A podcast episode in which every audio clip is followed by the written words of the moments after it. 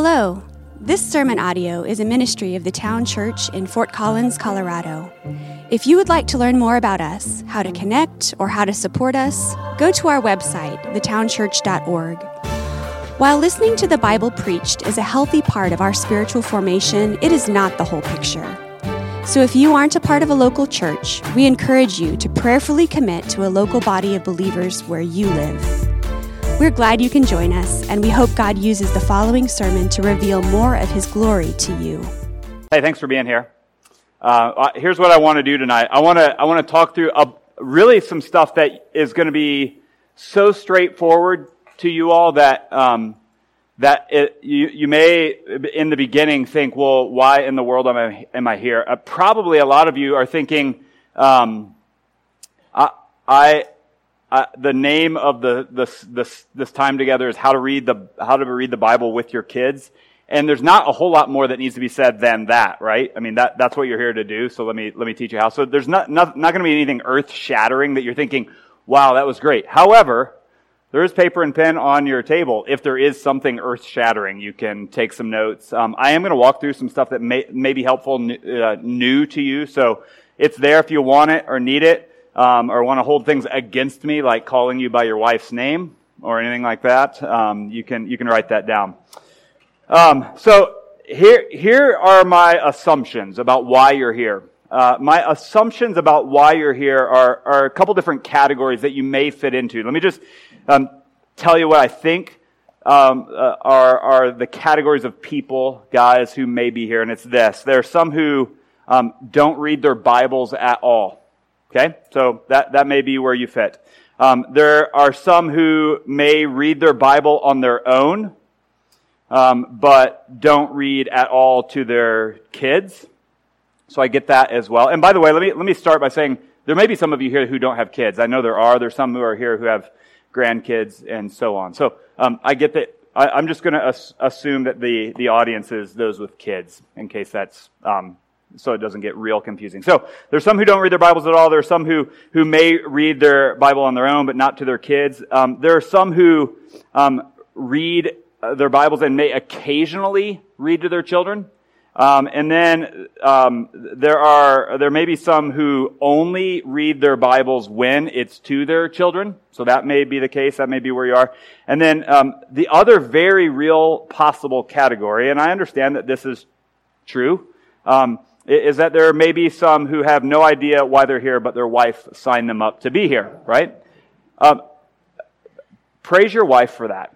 Th- thank her for that. It's, it's a great opportunity for you to be invested in the life of your family. So, um, I, but I also understand that that may be the case. So, um, I, am not sure where you fit in, but I think it's safe to say that we all, uh, myself included, and those who have been doing this for a long time, um, would see uh, an area areas of growth needed in this, in this topic, in, the, in this area. And so my hope tonight is to be as, as sort, of foundational as we can and then get into some real practical stuff and, and have some dialogue as well. So again, probably nothing earth shattering, just some good foundational truths that we all um, desperately need to be reminded of. And so my, my, hope is to be practical and at the same time, um, I, my, my hope is that we um, in some ways are believing the gospel more, that, that we may be miserable um, failures at being dads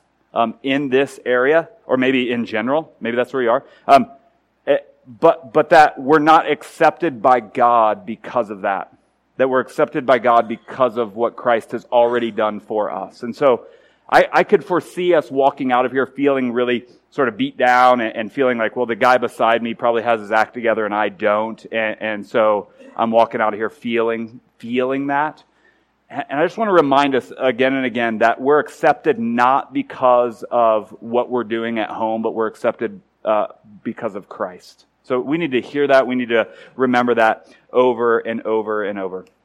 So here's what I'm going to do this evening. I'm going to answer, hopefully, answer three questions. Okay? And, and here's what the questions are. Um, why is it important for me to read the Bible? Me personally. Why is it important for me to read the Bible? Secondly, why is it important for me to read the Bible with my kids? And, and then third, so where do I begin?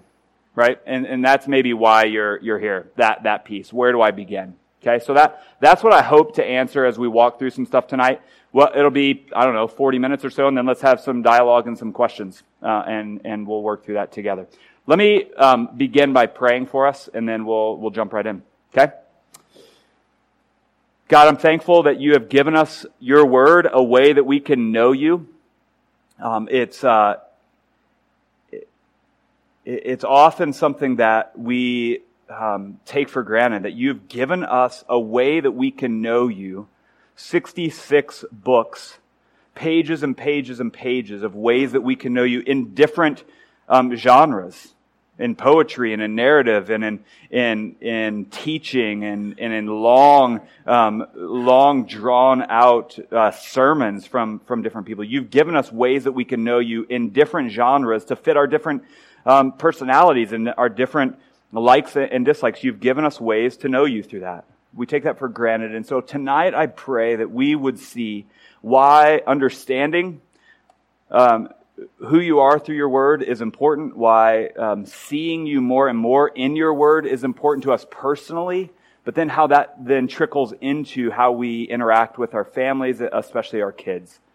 God, give us um, eyes to see where we need to grow. God, I pray that we would not walk out of here thinking at all that we've got it figured out um, or that someone else does and we're miserable failures, but that we would walk out of here thinking believing, um, seeing the reality that we are accepted, we are adopted into a family not because of what we're doing or have not yet done, but because of what Christ has already done. Help us to believe that. Um, and, and, I pray that as we are here together as a group of men desiring um, to grow in this, that you would be challenging us to grow and that you would be giving us the tools we need to, to be growing. Give us courage to lead where we haven't led. Um, give us uh, excitement and a desire to lead where we have not yet led. We need your help. Amen. Okay. Here's where we're going. Uh, why is it important for me to read the Bible um, personally? Why is it important for you all, for me, for us, to be reading uh, the Bible? I, I, could really spend all of our time, I think, uh, working through that question, and, and, then from that would flow where we're going with, with the other stuff. I think we could spend most of our time thinking through that. So if um, if you don't believe the Bible is important for you to be re- reading, I mean, this is the question that would come to mind, right? Why, if, the, if you don't think the Bible is important for you to be reading, why in the world would you think it would be important for you to be reading it to your children, right? And so we've got to start with some foundation of why we think the Bible is important for me personally to be reading. All right, so so let's uh, uh, let's answer that question. Why is it important for me to be uh, reading the Bible? Don't check out. I think this is helpful for all of us. Even as I'm, I'm thinking through this in preparation for this, I'm, I'm challenged by some of the stuff that, that, I, that I'm, I'm processing. So um, I think first, why is it important for me to read the Bible? I think first, the Bible is the authoritative Word of God. It is authoritative in, in its very essence of being the Word of God. So if you call yourself a Christian, if you consider yourself a, a follower of God, the Bible is your authority because it's the very Word of God. Right? It, that, it is the authority that God has given us. You, you know some of these verses, but let me just read these so that we can hear the truth of Scripture. 2 Timothy 3, 16 and 17 says, All Scripture is breathed out by God and profitable for teaching, for reproof, for correction, for training and righteousness, that the man of God may be complete, equipped for every good work. So, do we believe that? Do we actually believe that and see that as a tr- truth personally? That, that we, we see the, the Word of God as the authoritative Word of God, profitable for teaching, for reproof, for correction, for training in righteousness. Do, do we actually believe that? Hey, Jay, there's a chair over here. Yeah. Um, maybe the newest dad among us, right? Uh-huh. I mean, he's been a dad, but he's got another one, right? Um, so I'm not trying to be harsh in, in saying this, but I think I think it's an arrogant man who does not want to be taught, uh, corrected, and trained in the things of God if they say they're a follower of God. Does that make sense? And, and again, I say that a lot to myself. I think it's an arrogant, sort of self-righteous man who says, I, I, don't need that. I don't need the authority of God's word in my life. Now, I don't know that we would ever say that, but in the ways that we act, do we show that we believe that? And, and so I, I, I, would say uh, also, it's a lazy man who leans on the church or leans on me to, to be the person who's reading the Word of God to them. All right. So if you're coming here on a Sunday morning for me to talk to you about the Word of God and that's your only time in the Word, I think, I think that there's some laziness there. There's some, um, maybe disbelief there that needs to be challenged. And so, um, to answer the question again, why is it important for me to read the Word of God? It's a, the authoritative Word of God. And then secondly, the Bible is the living Word of God. It's living. It's not, it's not an old book that has nothing to do with our lives. It's an old book, but it's not an old book that has nothing to do with our lives. It's a living document. Romans 15, 4 Paul says, for whatever was written in former days was written for our instruction that through the endurance, uh, through endurance and through the encouragement of the scriptures, we might have hope. So it's a, a living document that, that gives us hope. It gives us instruction, but also hope. Hope in, in the life that, that God's given us to live. Hebrews 4.12 says that the word of God is living and active and sharper than any two-edged sword, piercing Listen, listen to these words. This is the living word of God. It's piercing to the division of soul and of spirit, of joints and of marrow, and, and discerning the thoughts and intentions of the heart. So the word of God itself is, is discerning the thoughts and intentions of our hearts. That's living. Right? That's not something that we read and shelve. That, that's a living document that God has breathed life into um, so that we can discern, uh, so that it can discern the thoughts and intentions of our hearts. So think about that. The, the Word of God is, is living because, why? Because we have the Spirit of God uh, working in our hearts. And so when we read, when we open our Bibles to read, God is at work revealing, uh, revealing Himself, revealing truth to us uh, about Himself. All right. So two broad answers to the question, why is the Bible important for me to read? And the Bible is authoritative and the Bible is living. Now, let's bring that in a, a, little bit closer to the reason why you all are, are maybe here. And, and the third answer to the question, why is the, the Bible important for me to read, is very practically this. Your children are watching you your, your children are, are watching what is going on. So very practically, they're, they're watching and they're learning from you as you engage in reading the Word of God. They're sponges developing habits um, as they watch you. Now, most often we see the sponge-like nature of them developing habits in negative ways, right? Oh, that's you, Kirsten, right? And we just see that that's our wives in them, the sin tendencies in them, right? Not at all. Um, but, but we see that, right? We see the habit forming stuff in them, and, and that's usually a negative, like, oh, why do they do that? But they're, they're watching all the time. They're watching us and, and gleaning from, from what we are doing. So, let me do this to get some engagement here. Um, a, a show of hands. How many of you grew up going to church with your parents on a somewhat regular basis? Show of hands. Okay, look around. Look at this. So on a somewhat, re- that's not to, that's not to d- discredit anyone else, but on a regular basis, a lot of us went to church with, with uh, our parents. It's probably why you're here even this evening and, and still connected to a church in, in, some way. You saw that habit. You saw that pattern in them. There was a, a study done several years ago um, that found that uh, for children whose parents both attended church, that 33% of those children grew up and, and, continued to attend church when both of their parents attended church. When only the mother attended church, that number dropped to 3%. Okay? When only the mother did. Now, here, here's the, the astounding thing to me. Um, when when only the father, when only the father attended church, when, when both parents were at home and, and only the father attended church, the number of children who continued to attend church as adults was actually greater than 33%. So it actually went above what it was when both t- parents attended church. Right? So, so they're watching. You, you all have a very, very um, pointed role in your family. Your children are watching the things that you're doing. And not just the church attendance, but, but they see you as you sit and, and read. Now, um, I, again, I say all that to say our kids are watching. They're developing habits. They're, they're developing patterns. They're developing disciplines simply by watching you um, uh, putting those habits in front of them. So Kirsten and I have for years. Let me, let me give you um, some uh, a framework here. We have five boys.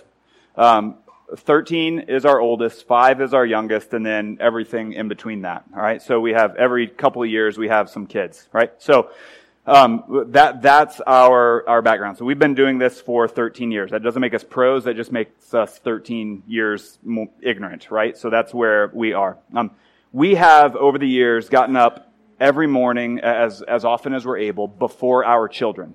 Okay, and, and we do that not because we love the mornings. One of us loves the mornings a lot less than I do. Um, um, but because we we want to spend time reading our Bibles before our boys get up. Now, we don't allow them to get out of their rooms.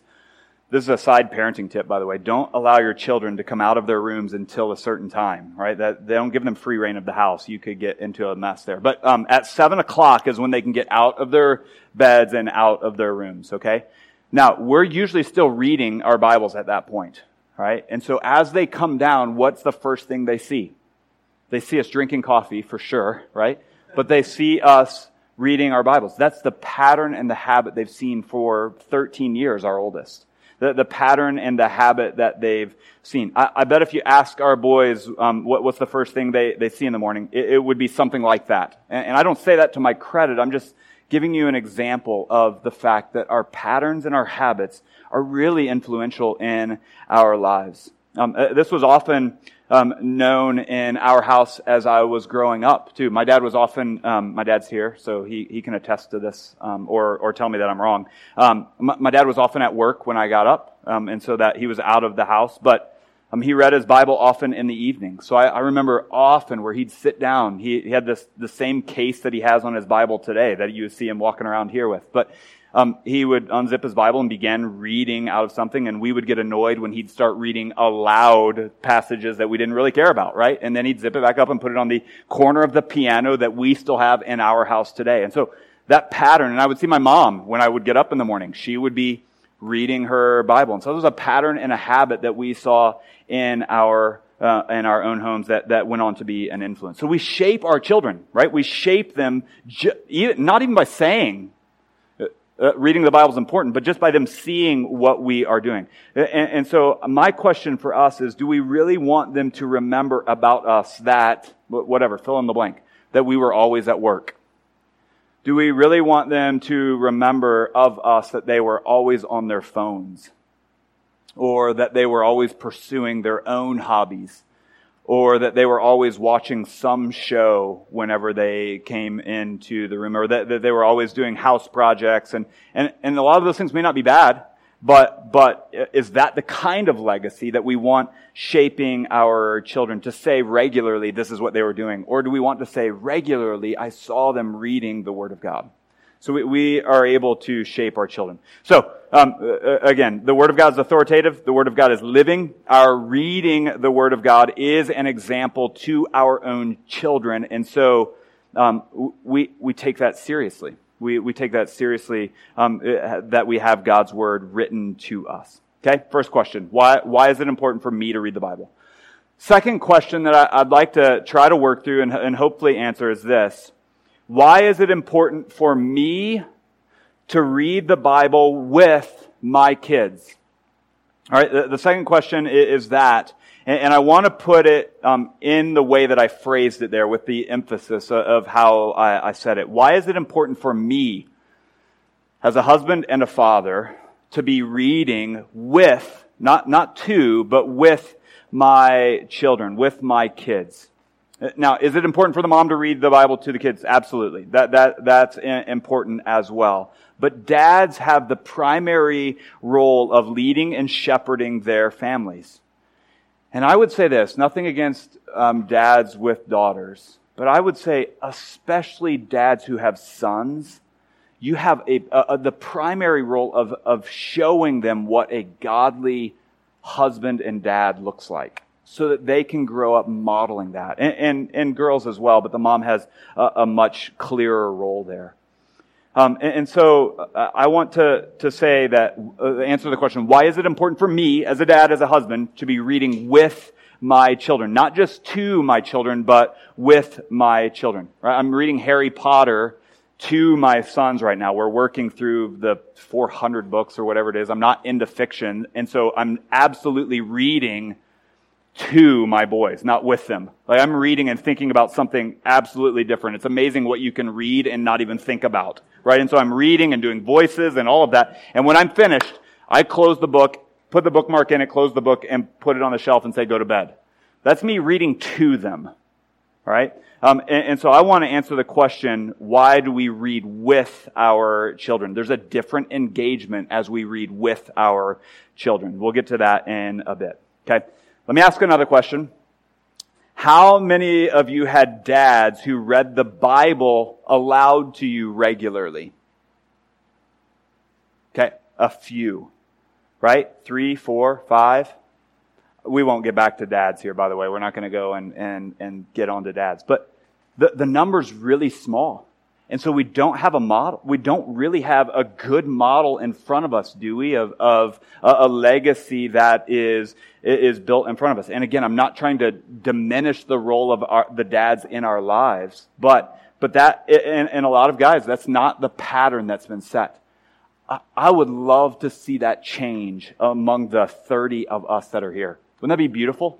That, that there would be 30 families uh, of, of children who could say, My dad reads the Bible with me regularly. It, it'd be a beautiful thing. Okay, so to set the stage, here's what I want to do to answer this question. Why is it important for me to read the Bible with my children? If you have a Bible or an app that has a, a Bible, turn to 2 Timothy chapter 3. 2 Timothy chapter 3.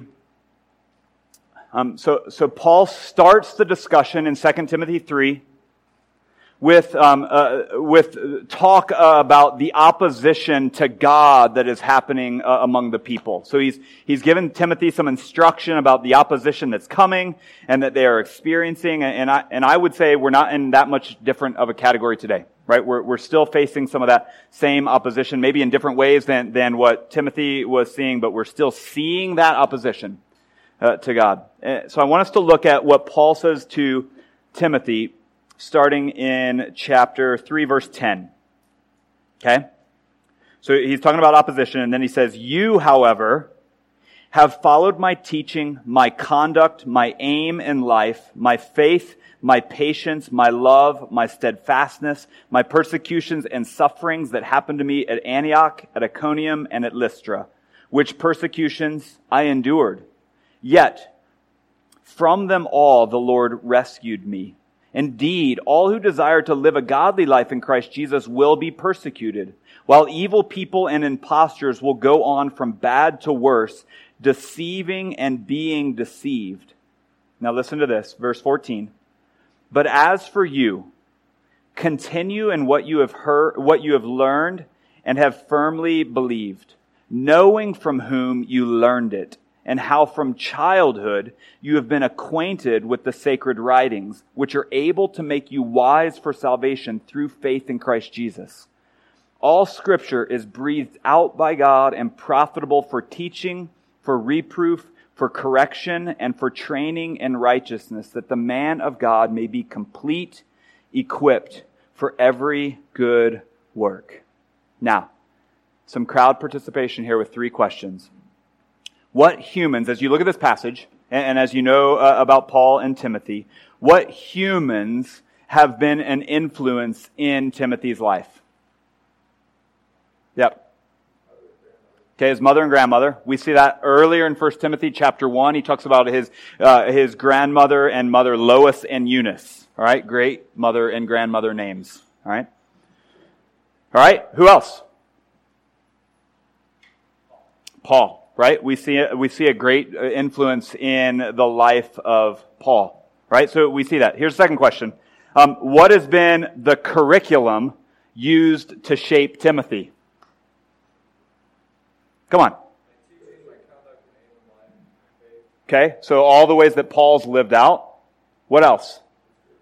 scriptures, right? The sacred writings. And so we see that as the curriculum, a way of life and also the sacred writings. Here, here, you have to look at, at the text here. What was the outcome of Timothy's being acquainted with the sacred writings? What was the outcome? What's that? Okay.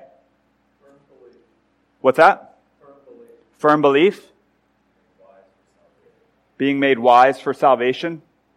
Yeah. So, so the outcome of learning from the sacred writings was that he was made wise for salvation. And so, so I want us to keep that passage in mind, the whole thing, 10 through 17, uh, mostly 14 through 17, as we work into the answer of why is it important for me as a dad, as a husband, as a father to be reading with my kids. Okay, so remember the study I quoted earlier. The father has a significant influence in the spiritual engagement of his children later in life when he pours into them as they are children. So think about this. If, if the one who has been called by God to lead his family spiritually is not leading his family spiritually, do you think that the kids are going to see much value in spiritual engagement later in life? Right? I mean, that's the question I think we ought to be asking. If the one who's been called by God to do this is not doing it, do you think the outcome is going to be there, uh, aside from God working in them and other people who have jumped into their lives? It probably, at least statistics would show that that's not going to be the, the case. Now we, we have stories that that's not the case, so, so we see that. But, but primarily we're shaped by the habits of our parents. We're also shaped by the habits of, of our parents' um, interaction in our lives as we're growing. So, as your children grow older and you begin to have more and more of a relationship with them, because for those of you with young kids, you realize that most of your relationship, especially as dads with the youngest ones, is usually like just getting them out of the house so that the mom can breathe. That's your deep, deep relationship with your children, right? But that grows over time.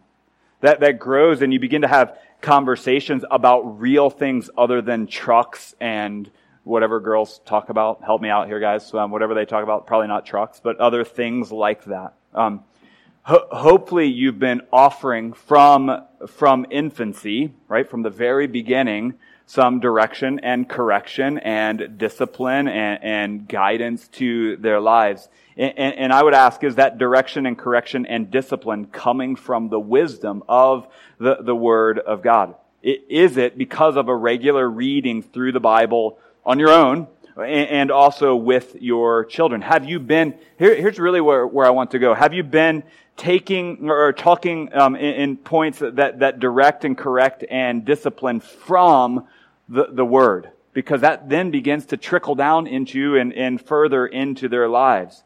You have stories that in the Bible that, that they can relate to and, and process and, and understand as you work through them, showing them that the Word of God has the kind of authority the, kind of authority that, that it actually has, that we would be complete and that we would be equipped and that we would be ready for every good work that God's put in front of them. So, so the, the, the Word of God has, has been a foundational rhythm in your life. And, and I would ask this, or, or, say this, if, if the Word of God has not been a foundational rhythm in your life um, with, with your kids as they're younger, I would bet, and I would say from some experience, it, later in life, it begins to seem forced. That you're trying to now bring into their lives something that you haven't been talking to them about all along. And, and it seems forced and like an awkward conversation to try to bring God into their lives to help direct them in their teen years. Does that make sense? So, so beginning with that, so that that becomes the no, normal rhythm of your life, then it becomes natural in their teen years to, to continue to talk through that. Shaping them with the Word of God in the relationship you have with them now is a vital thing. So you as a dad have a, a regular part to play in reading the Word with them so that it becomes a natural piece of the conversation with them later. Okay? Um, this, I, I, think, is one uh, uh, of the greatest things about this I- entire answer to this question. Why is it important for me to read the Bible with my children? And, and it's this one. This is third. If the Bible is able to make us wise for the salvation through faith in Christ, and your desire is that your children would come to know Jesus, in not reading the Bible with them, you are depriving them of the very thing that, that is able to make them wise for salvation that, that we have the word of life to give to our children that is able to make them wise for salvation. And in not reading the word of God to them, we're depriving them uh, of the thing that is able to make them wise for salvation. A, a Bible saturated home is opening the door then to further conversations about the gospel, which may then draw them in to, to who God is and an understanding of their need. Does that make sense? That, that to me was profound as I was thinking through this um, uh, the, this this last week and then some today. So I think about the reading of, of the Word of God to my own boys. I often think, how can I get through this and help them have a discipline? How can I get through this and help them see something that I need them to know about who God is? But the idea that I'm reading to them and imparting life to them and reading to them something that's able to make them wise for salvation is profound to me. And then, fourth, uh, the fourth way that I think we could answer this question, uh, some may say, well, uh, my kids wouldn't understand what I'm reading to them. Right? If I sat down to read to them, some of you I know have young kids, they, they wouldn't know what I'm reading to them, so I'm just going to wait until they're older.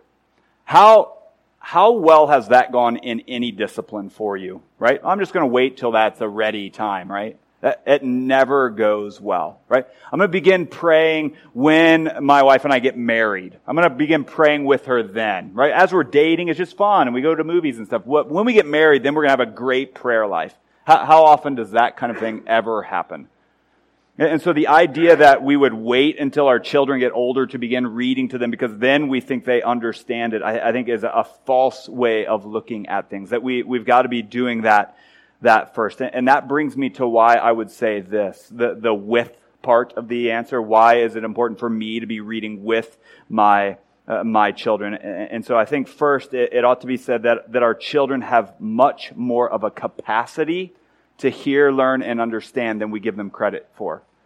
Right? So when we think, well, they wouldn't understand now, um, and so I'm going to wait, I think we need to realize that, that that they have much more of a capacity than we give them credit uh, credit for. Paul says what to Timothy? How from childhood you have been acquainted with the sacred writings. From childhood, from from way back when, and and, and I would I would agree with that. That, that our kids are able to understand more than we give them credit for. Now, will they get everything? They, they absolutely will not. And some of the stuff you don't want them to get right? You begin talking about incest and you just want to keep moving, right? So you move over that stuff or what, whatever it is. Leviticus, skip over till they're older, right? So, so I get that. I understand that they're not going to get everything, but, but they're, they're getting more than we give them credit for. And so we begin, um, uh, doing as much as we know to do in the, in the very beginning. They're capturing much of, of what we're reading. Now, often as a church, if you're, if you're a part of our church, often as a church, we hear the critique, and, it's a fair one, I think, it's a good one, um, that, that we, um, that we, we don't have children's ministry and my, my kids are just not getting anything out of the sermon. We, we've heard that. In, fact, I, I believe that at times. Um, I, I, believe that to be true at times. And, and if you've said that and we've had that conversation, this isn't about you, right? I'm just going to keep my eyes kind of up in the air. If this isn't about you, I, I believe that at, at times as well. Um, but I would say it's absolutely untrue that they're not getting anything. Right? I don't know how many times I've come, home after a Sunday and my boys will say, Hey, when you said that, what were you getting at? Or when you said this, and, my boys are not super spiritual, by the way, as pastors' children. Eric has said the same thing of his boys that they've they've expressed something that that they've learned on a Sunday morning um, in, in, their own homes, right? So they they hear it, they get it. It's it's sinking in. They get much more than what we give them credit for, for getting. In the same way, when you read your Bible with them, when you read the Bible with them, they are getting something out of it. And here's what I mean with the, the with part. This is where the with comes in. Reading the Bible with them, not just to them, but, but with them, requires you to slow down. It, it requires you to engage them with questions. It, it requires you to read pause, paraphrase what you just read, right? And, and, continue on what, what is being said over and over and over. And I, and I would say if you're reading the, the Bible to your three year old, they may not be getting anything out of it. If you're just reading to shut the book and, and go to bed, that they may not be getting anything out of it. But if you're reading your Bible with your three year old, I, would, I would bet that they're getting something out of it because you're probing with questions. You're asking if they, if they understand. You're, you're laying the, the, the foundation of here's what was just talked about in this. And so I, I even thought about this with, with our, with our, the Psalm we worked through on Sunday, Psalm 20. Um, the, the verse, some trust in chariots and some trust in horses, but we will trust in the name of the Lord your God. Now, with that, they may walk away with, God is better than horses. That's a win, right? That, that, that to me is something they learned, they gleaned, and that is a win. It gives you a talking point. And, and so I think to, to, to walk away and think they're not getting anything out of this is, is not, not giving them the credit they do. We have the authoritative living word of God that is able to make us wise for salvation through faith in Christ. And that is a powerful, powerful um, piece of our engagement as, as dads. And, and, so we have a, a, an unbelievable opportunity as dads to, to um, point our children to a loving Savior. Now, hopefully uh, uh, um, we, we've at least walked through why is it important for me to read the bible why is it important for me to read the bible with my kids. We're going to move into practical now and, and then w- work through a couple things and, and, be finished. But let me let me ask this. Again we're moving into practical. Does anybody have any questions about that stuff I, I, can imagine a lot of your questions would be about practical things, which we'll get to, but does anybody have any questions just about, about those kinds of things? The tables are turned. Here we go. Dad asking son. Oh.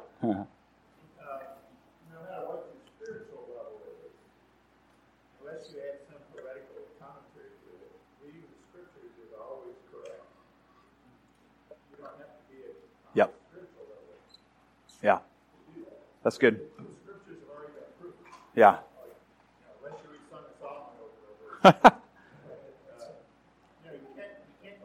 That's a different lesson. That's teenage years, by the way. That's teenage years. Yeah. Yeah, that's good. Yeah, I think I think the thought often is that I have to be some Bible scholar to be walking through this with with our with my children, and that's not that's not the case. To the, the, I think maybe some of the best answers you could give to your kids are, that's a really good question. I don't know. Let's look that up together. Let's, let's figure that out. That shows them that you are a student as well, right? That you are a student of the word. Any other questions? Comments? From the peanut gallery? Uh, thank you. Enjoy your dad's root beer. Yeah, that's the only reason I did the peanuts was to do this right there. All right. All right, so here's the third question. Here's the third question, and, and we'll, um, we'll move into practical. Where do I begin? So how do I do this? How do I move in this? Now, I, am going to put a bunch of stuff in front of us that it's going to sound like I'm tooting our own horn. Um, I'm not really. Um, I, there are holes and, and ga- gaping holes in the ways that we do things as a family, and, and I'll talk to you about some of those things. But um, I, I, just want to put in in front of us that um, that that there are some practical steps that maybe you've never thought about that that could be helpful for you. So I want to walk through um, what we have done as a family, not as the pinnacle example, but it's a place to start for reference. All right. Um, uh, um, a lot of people think that I'm at home daily delivering sermons to my children as they sit quietly, hands folded, Bibles open to the right place in different languages, and then we do an altar call and eight verses of just as I am and, and go from there. Um, that's in, uh, untrue in, in so many ways. Um, and so the first, my, my, first tip for us is this, and if you want to write these down, you, you can. Lower your bar of expectation. L- bring it way low. And, and let me, let me explain what I mean. I don't mean lower, lower the authority of scripture. I just mean lower your bar of expectation. Don't go into this thinking you're going to make a theologian in, in an evening or in a morning, whatever that is. So let me just tell you a little, let me give you a snapshot of our home life. And for those that Major's been there when we've done this, my dad's been there. Um, th- this is really, this really happened. This was last week at, it was, it was funny. It was the day that I, it was two weeks ago, the day I sent out the announcement that we were doing this class. We sat down that evening to read together the Bible. Um, we have five boys, again, ranging from five to 13. Um, and, and this is what happened. I couldn't find Asher, our 11 year old. And so I'm calling for him. Asher, come on. You know, losing my patience a little bit, trying to figure out where Asher is. He knows that, that we're going to sit down and do this. So I'm yelling for him, yelling for him. A few seconds later, I hear this little snicker. And I realize that he's under the couch that I'm sitting on. All right.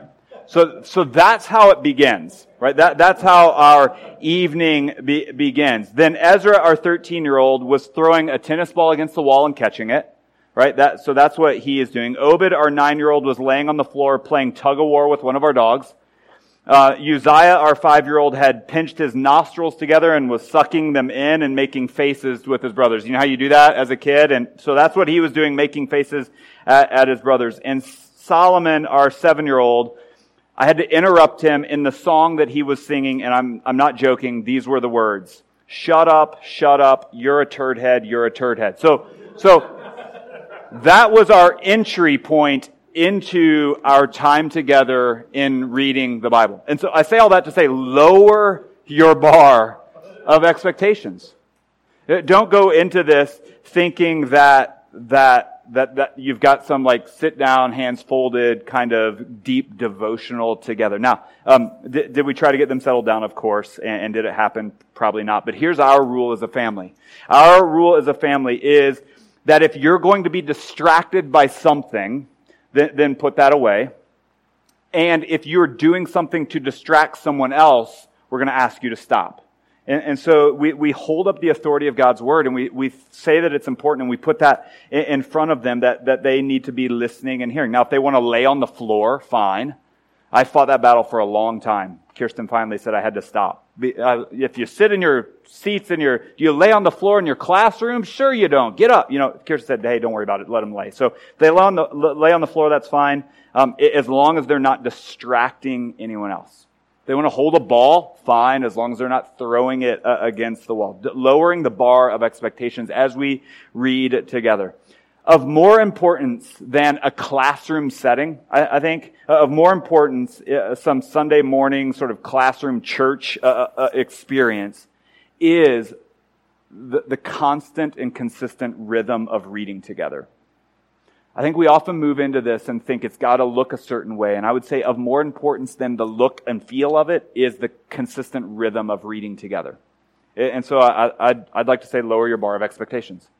Secondly, um, choose an age appropriate Bible and or passage uh, to, to read together. And, and I would say short, right? Depending on the age of your kids, right? Does anybody have any kids older than 13? Do you, does anybody? Anyone? Okay. You do. Yes. Thanks, Dad. Thank you, Dad.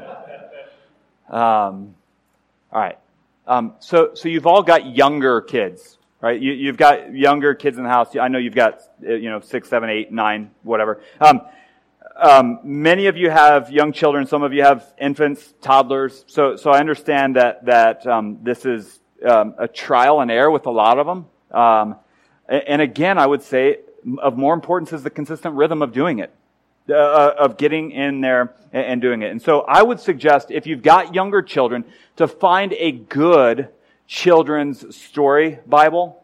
Um, and, and there, there, for every one good one, there are 50 horrible ones that are, are, are just flaming with heresy, right? And so be be careful in the stuff that you're choosing. Read it before. There was one. Uh, uh, uh, Kirsten's grandmother gave us a Bible, and I was reading it once. I'm like, that's not e- that's not even in the Bible. Like that. That's not something that's in the Bible at all. That's not how that happened at all. And so, oh, I know what it was. It was about. Yeah, never mind. I shouldn't say.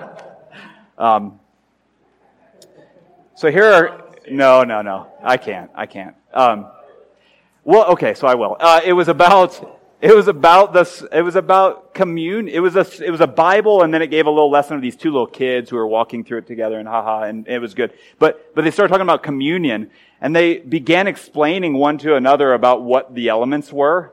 And it was, it got real crazy weird. Like it was, when you take the bread, it's actually the, the body of Christ, but it's not, and it was these two kids having this conversation. I was just like, that's the end of the story, so let's pray and go to bed. And it was weird, so we got rid of that one. But anyway, here, choose a, a, a good story Bible if you've got young kids. Um, look at, look at these. These are ours. Look at this thing. Okay, so we've read through this a, a, hundred times. If you're a part of our church and you have children, we'll give you this one. Not this one. You don't want this one, but we'll give you one like this that's actually not ripped to shreds. Um, it's the Jesus Storybook Bible. Every story whispers his name. So it's all pointing to Jesus. That, that's a great one. Um, it, it's brought Kirsten and I to tears when we're, when we're reading it together. It, it's amazing. Um, another one is this, the, the big picture story Bible. This one walks from from Adam showing um, Adam in the story and how it points forward to Jesus. It's an awesome one. All right, I'll have these up here later.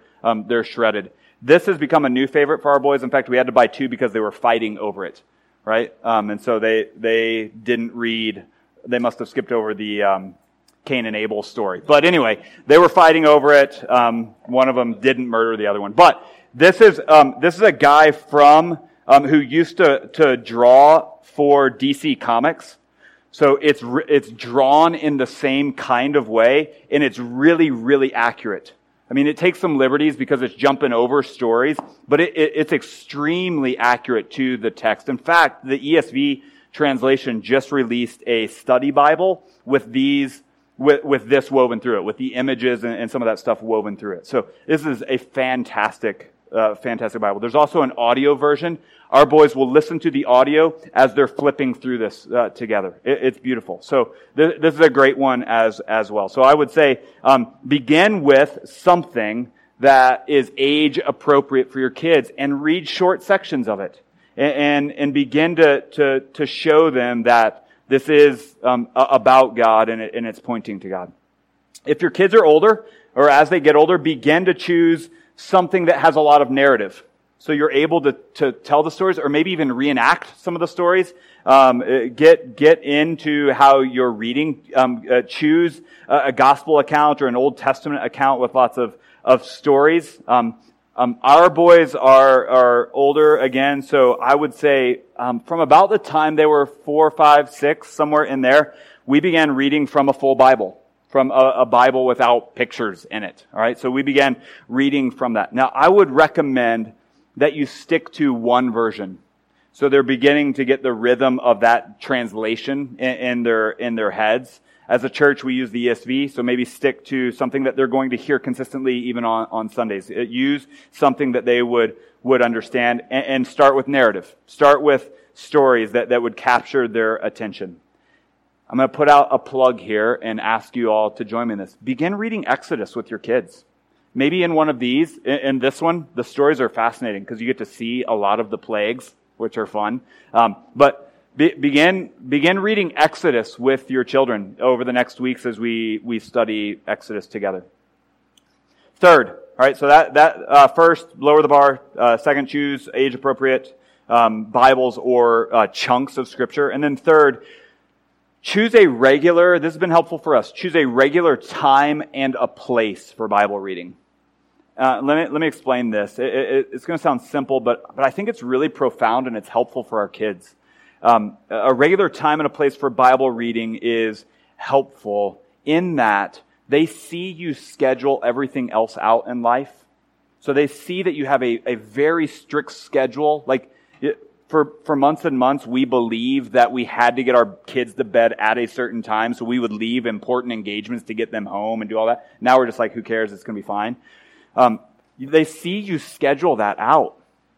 And so for you to, to be loosey goosey about when you read scripture, they see that as an inconsistency. They, they do. They see that as something that doesn't seem like it's important. And so I would recommend choosing a specific time, a regular time, and a regular place for, uh, uh, for Bible reading. Um, again, a regular place I think is helpful in that it just brings some consistency to, to their lives. For a long time, we would all pile onto our bed. And so we would read together, but as our family grew both in number and in size, that was not possible anymore. So we had to adapt. So um, let, let, me just give you um, a picture of our regular rhythm. This isn't so that you would follow this, but this is a, a, our regular rhythm. Every night after we've eaten, um, our, our younger boys now, um, our, our, older boys are staying up later, but our younger boys will go shower, bathe, um, and, and, then we all gather in our living room. So we all come back to our living room. Um, it, listen, it just so happens that everyone goes to bed at night, so that seems like a regular rhythm, right? And so that's when we do it. We gather in our living room, um, and we read still. Um, we read one of the storybook Bibles in the evening together. So we've built that in as a rhythm. Right now we're going through the Action Bible together, and here's what will often happen. Because of the pictures, they're engaging. I'll lay on the floor. Um, usually Solomon will lay on my back, breathing over my shoulder. Uzziah looks at the pictures upside down. I don't know why little kids like looking at it upside down, but that's what he does. Uh, Ezra's 13, so he's sitting. He's not really, he doesn't really care about the pictures. Asher tries to be cool like Ezra, but usually he sort of floats in and starts looking at the pictures and Obed's playing with the dog. So that's how we, we gather together. And so that's one of our regular rhythms. That happens every evening. Every evening together. In the mornings, um, at, at breakfast, it just so happens that the boys eat breakfast every morning, and so that seems to be a good regular rhythm for us. In the mornings, we sit at the table and we read from the full Bible. All right, so from, from the full Bible. Right now, we're reading through the book of Exodus together as a family. Um, uh, someone usually spills something, and someone usually gets up to get something more to eat. Right, so that's happening even as we're reading. So in the day, um, we're reading a full version Bible, the full Bible with no pictures, and then also a story Bible. So we're doing that daily. Now, a lot of you are probably thinking, how in the world do you have time for that? That's crazy. We can't do that. And, and I get that. Um, that, that you have to be at work at, at certain times. There are many days where I'm out the door before my kids are even awake. Okay, so I, I get that it's not always going to happen twice a day, maybe not even once a, a day. Give yourself some grace. But, but then Kirsten picks up and, she reads in the morning to the boys as they sit around the, the table. All right. Um, there are times when I want to get out the door earlier than it's possible because I want to sit and read with them. And so I, I, want to, I feel that like nudge of, man, I really need to get away and get some work done. And here's probably what you all are feeling as well, is that's a lot of commitment. That's a lot of time and, and that's a lot of commitment. And I would say it absolutely is. It, it absolutely is. And, and to see it with the kind of weight that it holds might be a lasting impression on your children that you would want to consider.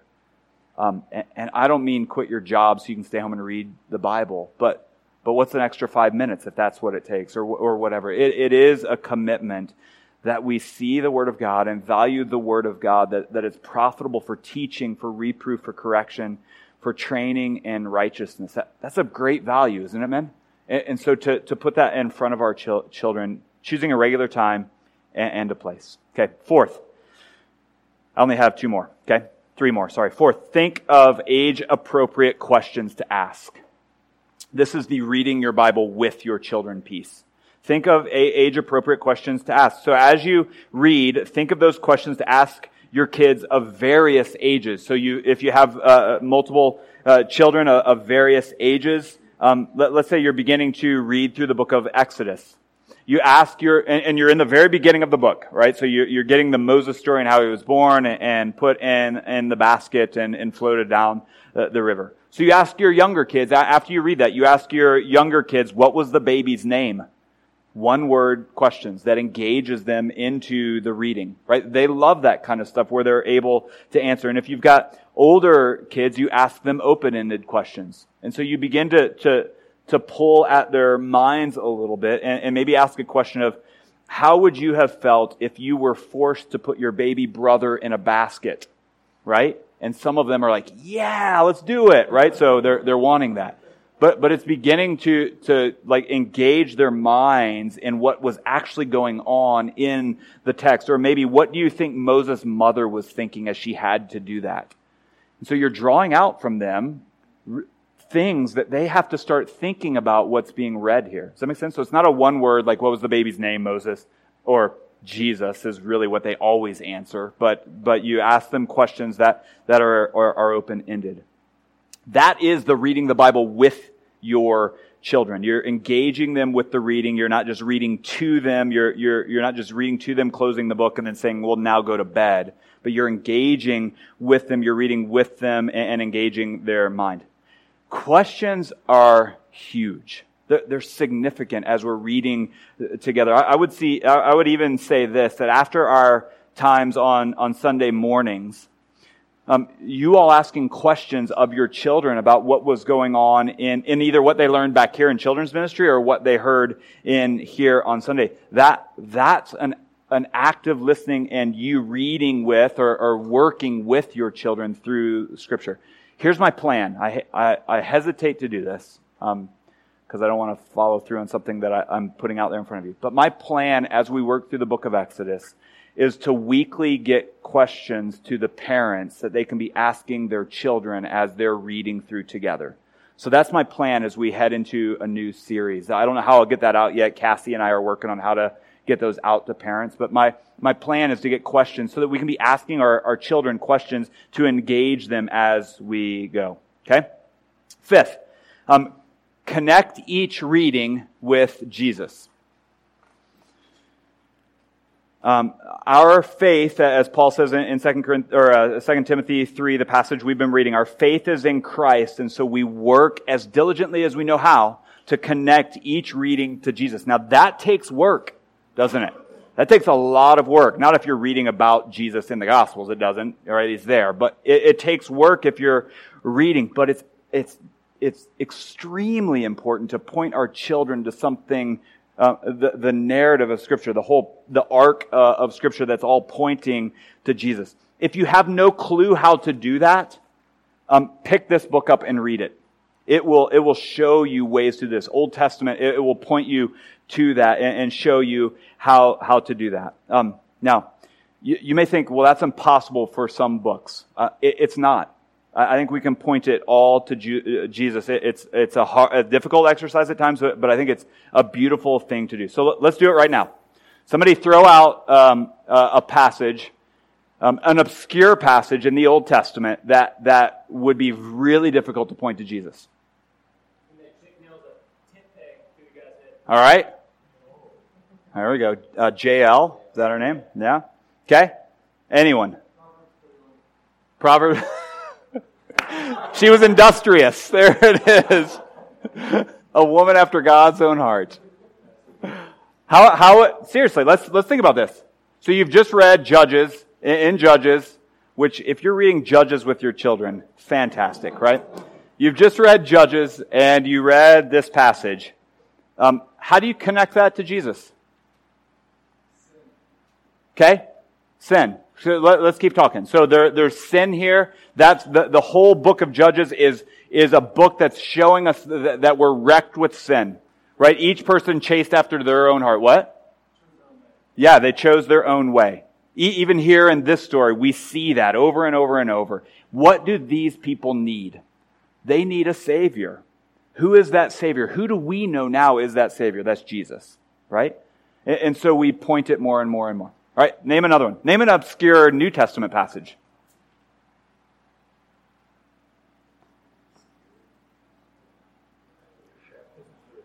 What? Baptism for the dead? All right, where's that? One of the Peter? Yeah, it is in Peter. All right, let's name another one.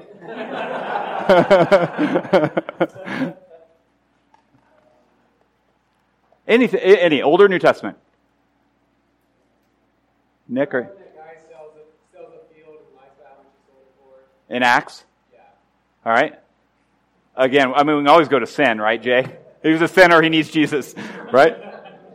But here's what we're tempted to do with this. We're tempted to say, so don't lie, right? But, but is that the, is that the point of that story? The point of the story, I mean, uh, one of the points of the story is here's a person who wanted more of his own way and his own identity wrapped up in something, and it wasn't found in Jesus alone. And, and then you ask questions. How do you do that on a daily basis?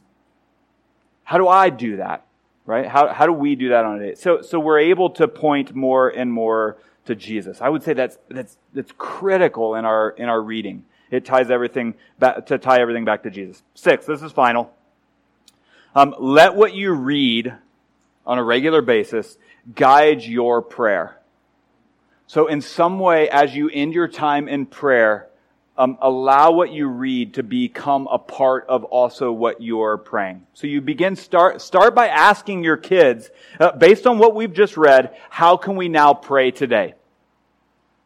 Okay.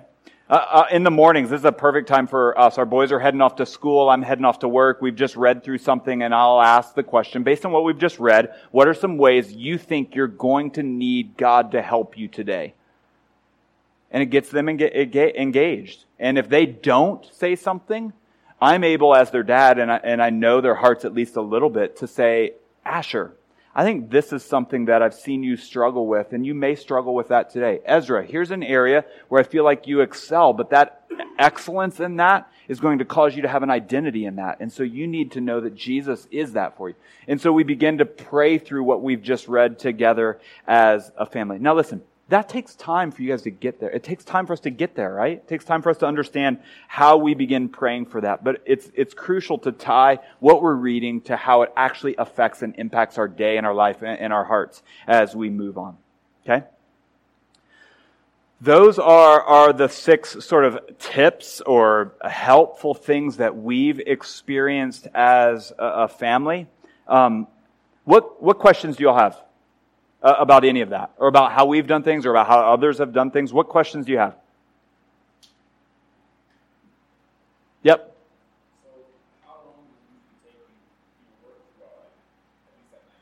Yeah, at night, I mean, I'll, I'll, be honest. Some of these are a lot longer than I have the patience for at the end of a day. I mean, at the end of our day, Kirsten and I are thinking, how can we get these kids to bed and we can be alone? And so there are a lot of them that, that will take a, a while, but by a while, I mean like six minutes. You know, I mean, they're not long. And, um, so what we do is we read through a, a, section of this in the evenings, and then we pray together. We, we ask, how do you want to thank God? And we just list those, we write them out, and we thank God together. I mean, the whole thing, the whole process takes 10 minutes. Sometimes five. I mean, some of them are short, you know? That's what I'm getting at with lower your bar of expectation. This does, the regular rhythm is more important, I think, than the, the stuff. The stuff is important. It's, a, it's the authoritative word of God, right? I'm, I'm not trying to chuck, chuck that out, but it's the regular rhythm of, of being in the word. It's good. Yeah, Luke? Um, so, yeah.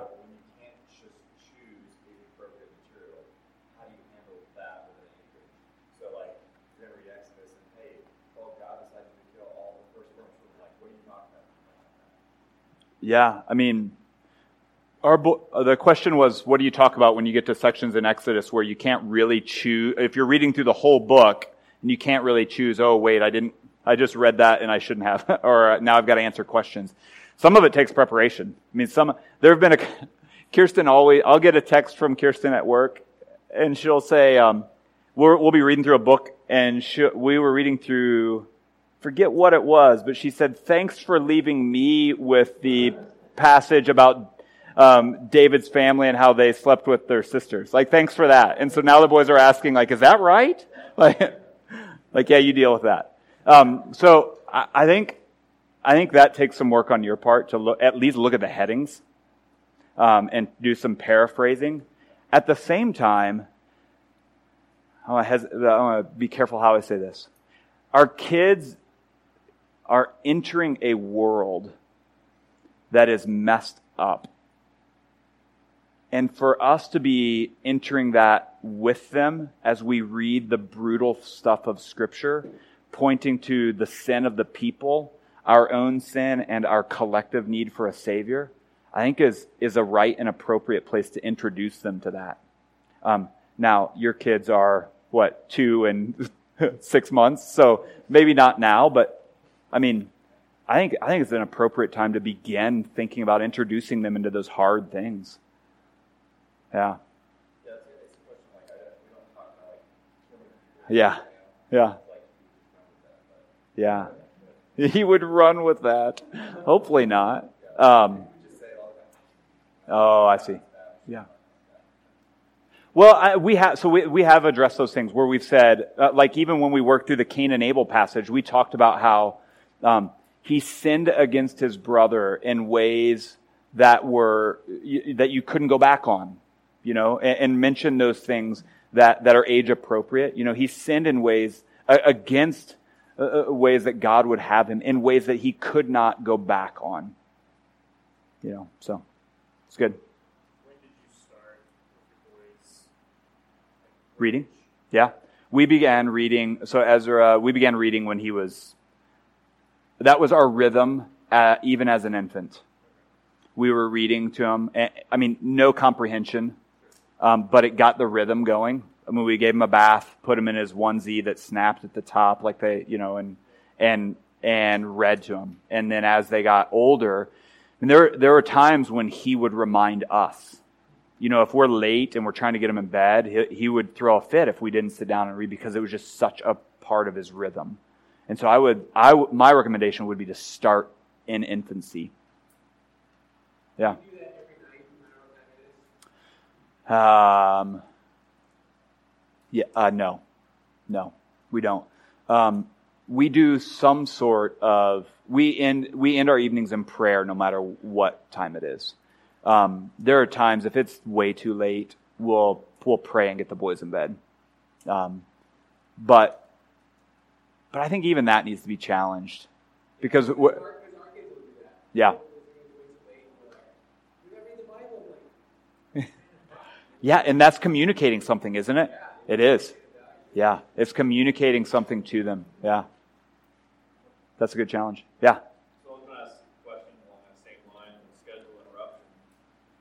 So along that same path of you're out for the evening, you come back, Yep. or another disruption of you have guests at your house. Yeah. What do you, what do, you do Yeah. those? So uh, I guess I kind of got the idea from the first question. Yeah. That response there. So if we're out late, we'll often pray together when we get home. We do that still as a family, though. So I, it's never like, hey, tuck you in. God is great. God is good. Amen. You know, we do that as a family. So we gather together as a family. And it's, Out, outside of the bedroom, how, how, what's that look like? Yeah, usually as we're putting the younger ones down, I'll say, hey, Ezra and Asher, Obed, come in here. Let's pray together real quick before they go to bed. So we'll do that. Now, when we have people over, I mean, major, major, my parents, we do, we invite the, the people who are over into that. We've done it with people who, are, who know us. We do it with, we've done it with neighbors who are, who are not Christians. And we just say, hey, hopefully this isn't strange, but every night before our younger ones go to bed, we'll sit down and we read the Bible together. Or often what we'll do is we'll say, hey, let's, let's pray. We're going to pray together as a family. We do this every night. So hopefully this isn't awkward, but we're just going to pray real quick. And we'll even ask, we have a book that we write down, hey, what are you thankful for? We'll even ask our neighbors who are with us who aren't believers, what, what's, what's been good today in your life? And we'll write it down. So there, we invite them in to be a part of that. Yeah. It, it, it can get interesting. but Major, Major's been over there multiple times with us as we've done that. Maybe some of you have been as well, but we've done that. I've got a question in the family prayer. What does that look like? Yeah. So you mentioned that people are saying things about that was good for that day. Yeah. Yep. Yep. Is, is, is that a time where one person prays? Yeah. Yeah, that's good. have- you each pray? Yeah. That's, so for us, and we're changing, we're beginning to think about this differently, but for us, I, I will always pray. I'm the one who prays. Um, here's what we do. So I have a book, we have a book, it's a journal, and I just go, I write everybody's name down, and I go around and I say, what are you thankful for? What are you thankful for? What are you thankful for? What are you thankful for? That, that God has done today. Often they're like, my birthday's tomorrow. And I'm like, but that's tomorrow. What are you thankful for today? Right? And so we work through, we work through that today. Then we add to that, we have, um, we pray for a neighbor a day, and we pray for a missionary that we have some interaction with a day. And now we, we support a compassion child, so we pray for that child by name. Now, as our boys are entering soccer again, the soccer season, we will often pray for teammates. Um, we have each of them select a teammate that we want to pray for, and then we pray for families that we know of their teammates. But I do that. I pray. Now we're beginning to rethink what we've done is we've trained our boys to not know how to pray aloud. And we see that now. I mean, I should have had this class a long time ago and somebody should have told me that. But what we've done is we've trained our boys to let me know how I can pray. And we haven't invited them in to pray. Now they pray before our meals. We ask them and mostly it's God, thanks for food. Amen. But we haven't trained them well to pray. And so, um, uh, that's something we're, we're trying to figure out how to change. Yeah. Good question. Yeah, Adam.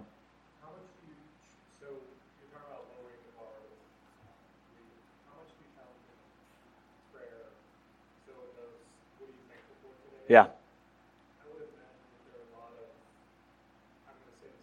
Yep. We tell them they can't. So here, the rule we've we've made is you can't say something that somebody else has already said. So if we had pizza for dinner, everybody's thankful for pizza. So we say, well, Ezra already said that. What else?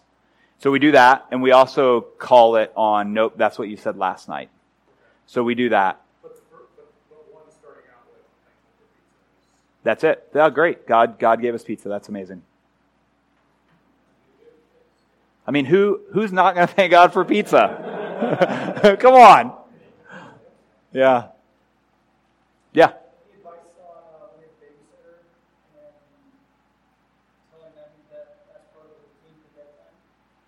Oh, yeah, we skip that.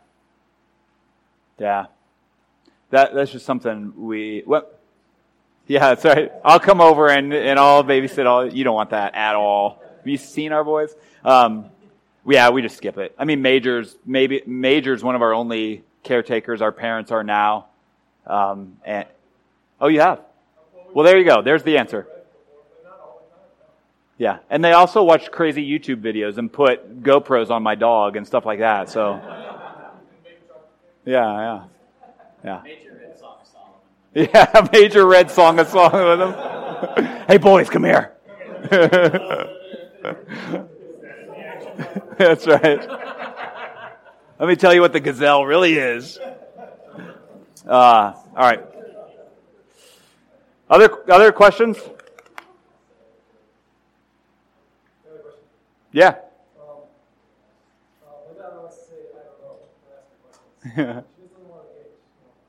Who? Oh, your daughter. Okay. Okay. Yeah. Yeah. I don't, man, I don't, I don't know. I'm okay with silence. I mean, I've done the, hey, that, oh, so the question was, how do you get them to engage if they just, their answer is, I don't know. Uh, then you probe more. Yeah, you probe a little bit more. Well, come on, you do, you do know this. Let, let's think through this. And then you, you push with different questions that get them to the end. Ezra, he's, he maybe not like me saying this, but I'll tell you this if it doesn't go anywhere. Um, he is the kid who says Jesus for every answer, and it drives me crazy because he's a sharp kid. But I'll ask questions that are like elaborate answers, and he'll say, I don't know, uh, because of Jesus. Like, that doesn't even make sense to the question I asked. And so, because he's old enough, I'll push it. I'm like, Ezra, you're not listening. You know, but he's 13. So, you know, so I think you, you push him. I mean, you don't want to push them away from what you're doing, but you push them to, to engage. Uh, I'll, I'll tell you this. So as they're, as our kids are getting older, 13 and 11 and 9, we're asking them now every night. At, so we do this, what we just talked through, but then every night, the first thing they do when they get into their beds they have Kindles that they read on, but and they all have the ESV app on their Kindle. Um, and we ask them to spend the first five minutes before they get into the book that they read, reading something in Scripture.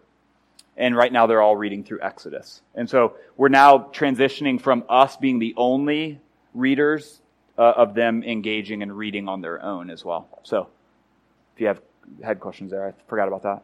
What other questions? I want, I want to be careful with your time. Five, five more minutes. Any other thoughts? Questions?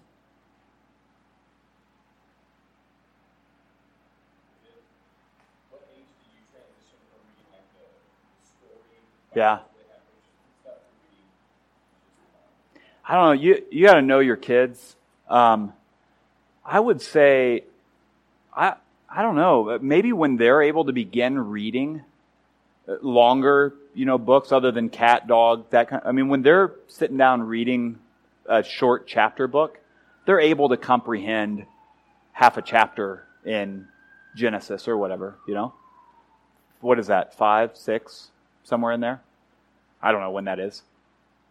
Something I should know this, right? Whenever they read, I don't know. 13. Uh, yeah, Eric. Yeah. So we used to do that. We haven't done that in a while, but we used to do that in the mornings at the table as well.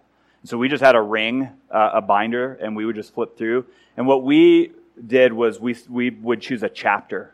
So we memorized much of Ephesians 2 together. And that, by the way, is unreal. The kids, they will outpace you in memorization quickly. I mean, they will, they will memorize way ahead of you. I mean, I'm reading the cards and they're doing it. And I'm just like, oh, I don't know these. I should memorize too. So uh, we, we, we haven't done that in a while, but we will choose chunks and just have them on cards and flip them and just keep going. It's beautiful. Yeah, Ryan. So we got another schedule disruption question.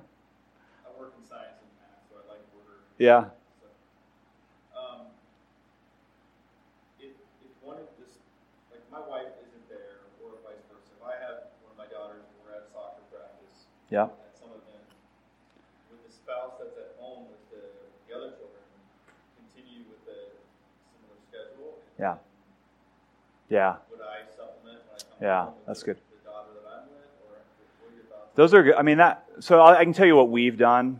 Uh, and we, um, you know, we have five, and so we kind of do a majority rule. You know, if we have three at home and two are at soccer practice, we'll sit down and do it with those three, you know, and, and then when the other two get home, we'll pray with them. If it's late, you know, we'll pray with them before they go to bed. Um, we work as much as we can, though, to be scheduled in such a way that we we're able to do that together. So even with, so- I mean, we have all five of our boys are playing soccer right now and have practices throughout the week. Um, usually those are finished by seven ish and home by seven thirty. And so on those nights we're a little bit later, but we we carry on. On, on the extreme circumstances, though, we do we'll we'll just do major like okay, we're going to sit and read together with this group. So those are those are hard. I mean, you just got to you got to find a rhythm and and go for what seems best. Other thoughts, questions? I want to pray. I want to pray for us um, and, and give us kind of a, um, a an encouragement and a challenge. I mean, look look around this room. There are, I think, thirty guys in here, and here's what I think this does. Maybe you walk home with no, or drive home. Maybe you go home with no earth-shattering instruction about how to move forward, but you've got 29 other guys in this room who are at least interested in this topic. And and so you've got the ability now to engage and interact and say, hey, how's that going for you? Hey, we were at that, that thing together. How, how, what are you doing? How's that going? We've got some encouragement here in this room with one another to be moving in the right direction. I think it would be beautiful. We're, we're a transient city and 27 of you won't be here in two months because you're going to move somewhere else, right? But but wouldn't it be beautiful if all of our children grew up knowing, learning, understanding the Word of God together, and we're growing and sharpening one another? I mean, what a beautiful thing it would be if, if we're moving in, in that direction. And so I, want to I want to keep pushing and challenging us to be growing in this, um, and, and to be lowering the bar and moving forward when we can. Um, l- look around at this room and see the guys who are on your team. They're, they're with you in this and through this. Okay? Let's pray. Oh, hey, by the way, um, I've got a, a book up here for you guys, um, and take one before you leave. Um, it, it walks through this, this thing. It's a really practical book, um, 100 pages. Um, I, I bought one for everybody um, and then some. So grab one on your way out. There, there's your gift. Right? Let me pray. God, thanks for a, an evening together to think through these things. These things aren't complex, but they may be things that we've not thought about before and not seen modeled. And so I, I pray, God, that as we've been challenged and as we've been pushed and as we've been, um, our eyes have been open to see some areas may, where maybe we've been lazy or negligent. God, I pray that you would give us a passion to know you in your word. Give us individually a passion to know you in reading your word so that that then flows over into how we interact with, disciple, care for, shepherd our own children. God, I pray that we would see clearly and take seriously the fact that, that that your word is able to make one wise for salvation. Your word is able to pierce our hearts and show the, the weaknesses we have and our need for a Savior. And it's able to do that for our children as well with the work of the Spirit. So I pray that we wouldn't walk away from here seeing this as just another thing we have to do, but it's a beautiful um, endeavor that we get to join into with our families to point them all the more to their need for Jesus, which we have as well. So help us in that. Give us courage. God, I'm sure many of these guys are going back home to, to wives who are strong leaders and who may, um, may, who may then um, feel a, a, lack of courage as they go back home to lead well because they haven't led well. Uh, I know I have felt that at times where I haven't led well. I feel, um, I feel a tension of not wanting to jump in. And so I pray that you would give us courage to lead well, to move toward pointing our children more and more to Jesus, who is our Savior, the author and perfecter of our faith. In His name we pray. Amen.